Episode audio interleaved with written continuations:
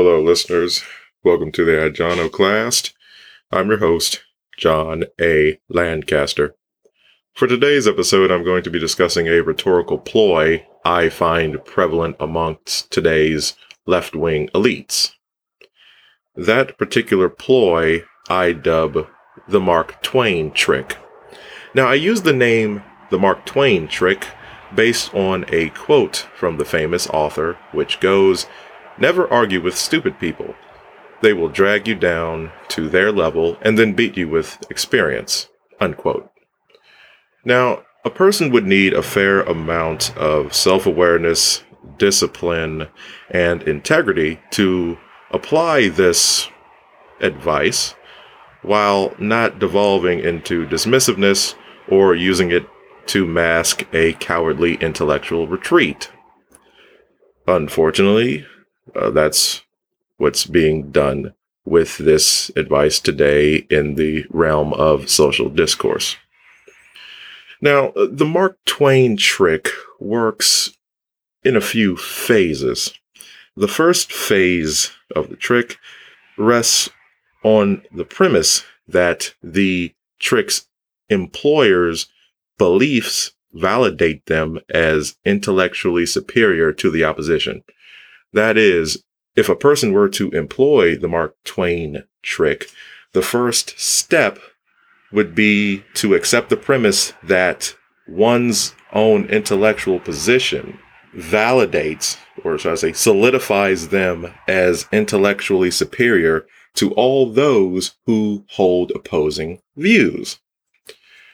This phase or step or what have you can be seen in the example of uh, some atheists who like to denigrate a Christian's intelligence by virtue of their religious beliefs. So, say, for example, you may have a person who believes in God and maybe in a debate with a person who's an atheist. A common ad hominem uh, in this setup would be to make the argument that the Christian is, or should I say, has a relatively low level of intelligence based on their supposedly asinine belief in a God. Since God, according to this hypothetical atheist, cannot be scientifically proven. So, therefore, the Christian's intellectual uh, capacity is then called into question, which uh, furthermore calls into question any of the points being made. Now, of course, that's not the standard procedure of every single atheist or even most atheists, but it is a ploy that I've seen used. Another example could be extended into the political realm. If a person is getting into an argument, someone of an opposing ideology, a trick that is commonly seen is a person would denigrate the opposing person's ideology as idiotic and stupid and therefore paint the ideology holder as idiotic and stupid. Okay, so the second part of the uh, Mark Twain trick uh, rests on the premise that uh, those who disagree with the trick user are not only intellectually inferior, but stupid. See, so it's not that a person could be intelligent, but just less so than the Mark Twain trick employer is that this person is legitimately stupid, idiotic, mentally devoid of the intellectual capacity to argue the uh, refined points of the trick employer. So, any person who employs this method of skullduggery has already casted the opposition as a one of a Neanderthal like level of intelligence. All right, so then the third point is that since the opposition is such a just a complete fool that they cannot be reasoned with and may be disregarded. So those are the three steps. It's that the uh, trick employer's beliefs validate them as the intellectual superior in the discussion. The second part goes that uh, those who disagree, the opposition that is, are not only the intellectual inferior, but that they are idiots. And then the third part is since these people are idiots, they may be easily disregarded without addressing any sort of point because they're already invalid and the trick employer is of such a cognitive high standing that they need not waste their time with, with such buffoonery. With this process in play, we start to see certain developments that occur which completely obscure opposing viewpoints without any intellectual merit or proof. An example of this would be the implication of falsehoods on the part of the opposing ideology holder.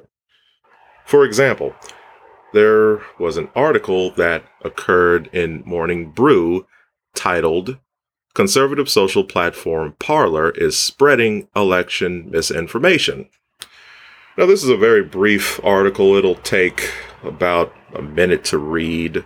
And in this article, the author is writing about Parler, the conservative libertarians' answer to Twitter. Now, those of you who may not be aware, Parler does not fact check posts. Because Parler does not fact check posts, the author is insinuating that Parler is spreading election information. Now, there's no example used in this article about Parler spreading election misinformation. There's not a screenshot, there's not a link to any sort of posts in particular. There's just the assumption that since Parler does not take the steps that Facebook and Twitter uses to, uh, quote, limit the spread of misinformation and label misleading posts with context, unquote, that Parler is spreading misinformation. So, because Parler appeals to people who have viewpoints that vary radically different from those prevalent on Twitter and those who work for Twitter and Facebook, they inherently must be spreading misinformation. Because people who hold viewpoints different from the big wigs and the movers and shakers over at Facebook and Twitter. See, they're not only wrong, but they're stupid. And they are so wrong and stupid that they need people like those who work at uh, Twitter and Facebook to correct them incessantly. But because Parler doesn't have the practically omniscient fact checkers, then anything that appears on that site can be considered incorrect and easily disregarded as misinformation, as per the title of the article. Another fallacious method that can stem from the Mark Twain trick is browbeating. Oftentimes, instead of addressing the intellectual points made by the opposition, the Mark Twain trick employers simply berate them from uh, some sort of contrived position of moral superiority.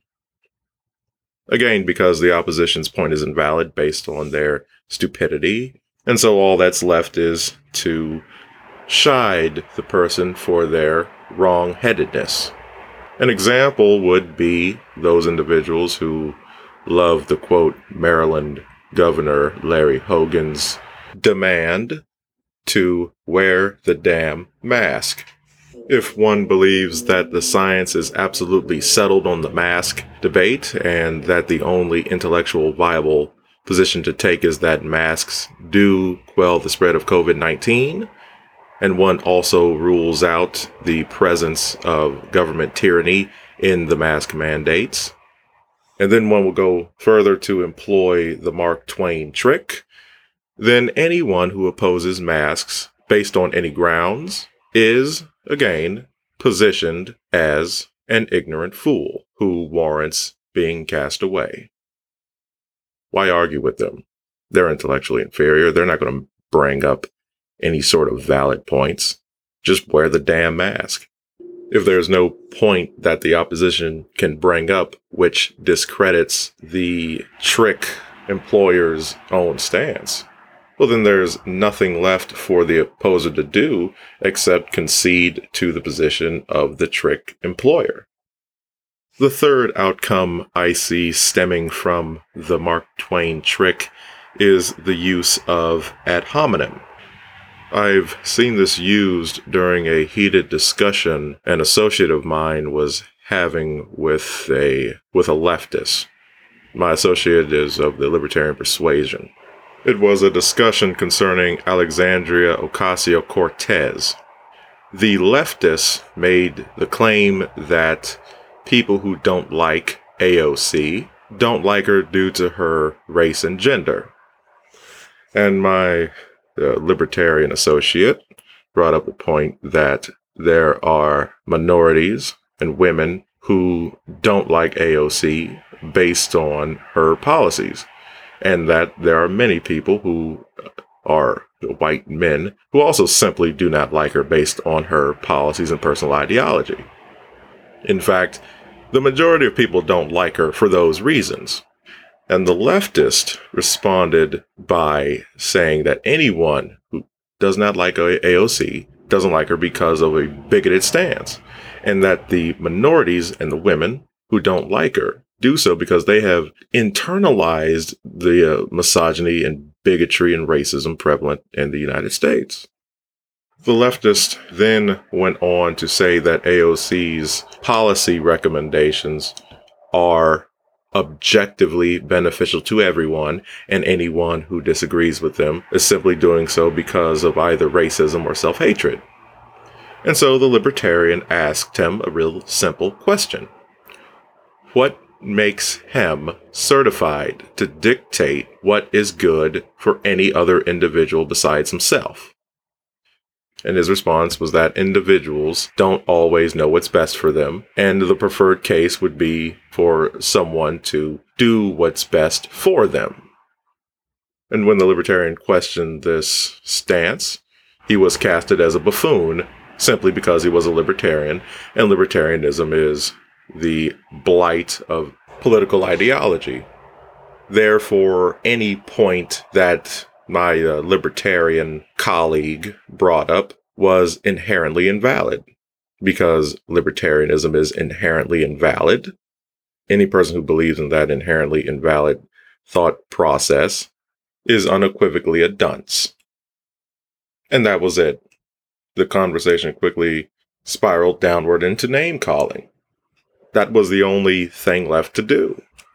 If anything the opposing side says is complete nonsense, there's no room left for rational discourse because any point coming out of the opposing camp is inherently irrational.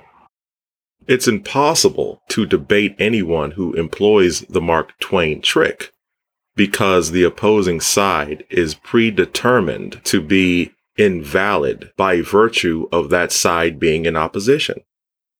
It's no way around it. One cannot get a point across when their point is ruled out of being correct from the outset. So that leaves the question of how to deal with people who employ the Mark Twain trick. I have two suggestions. One stems from a quote from a Texas based movie director named Mike Ozmun. Now, I pulled this quote from a tweet he made uh, regarding a poem of mine, which I think is especially valid during today's climate. Quote, Art is the language of the heart. If you win hearts, minds follow. The Liberty crowd needs to coalesce around and support its artists, for they are the vanguard making room for the message. Unquote. So if a person is employing the Mark Twain trick, they are ruling out arguments based on sheer intelligence. But what that means is there is room for points made through emotional appeal. So one could wax on about personal sentiments.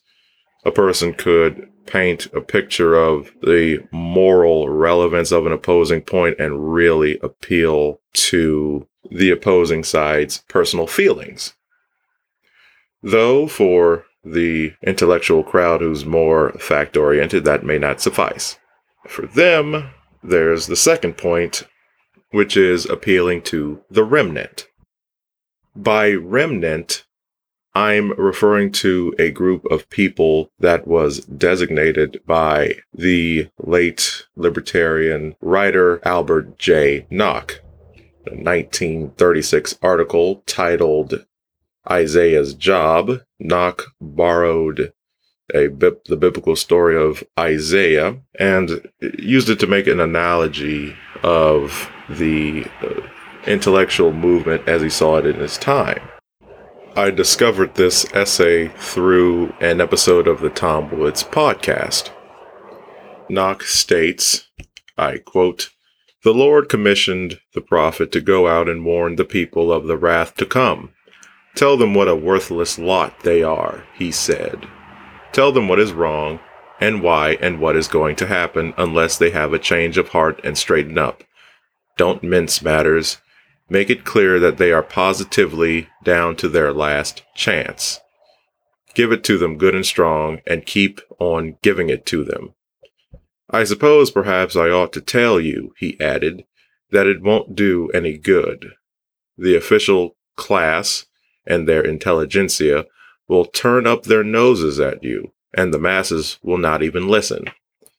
They will all keep on in their own ways until they carry everything down to destruction. And you will probably be lucky if you get out with your life. Isaiah had been very willing to take on the job. In fact, he asked for it. But the prospect put a new face on the situation. It raised the obvious question why, if all that were so, if the enterprise were to be a failure from the start, was there any sense in starting it? Ah, the Lord said. You do not get the point. There is a remnant there that you know nothing about. They are obscure, unorganized, inarticulate, each one rubbing along as best he can. They need to be encouraged and braced up because when everything has gone completely to the dogs, they are the ones who will come back and build up a new society. And meanwhile, your preaching will reassure them and keep them hanging on. Your job is to take care of the remnant, so be off now and see about it. I believe that's a good place to end this episode. If you enjoyed this message, you can help out by leaving a like, sharing the Iconoclast on social media, and spreading the word. More of my work can be found on my website, johnalancaster.com, where I post my essays, spoken word poems, and curated videos. The relevant links are in the description. Thank you for listening. God bless.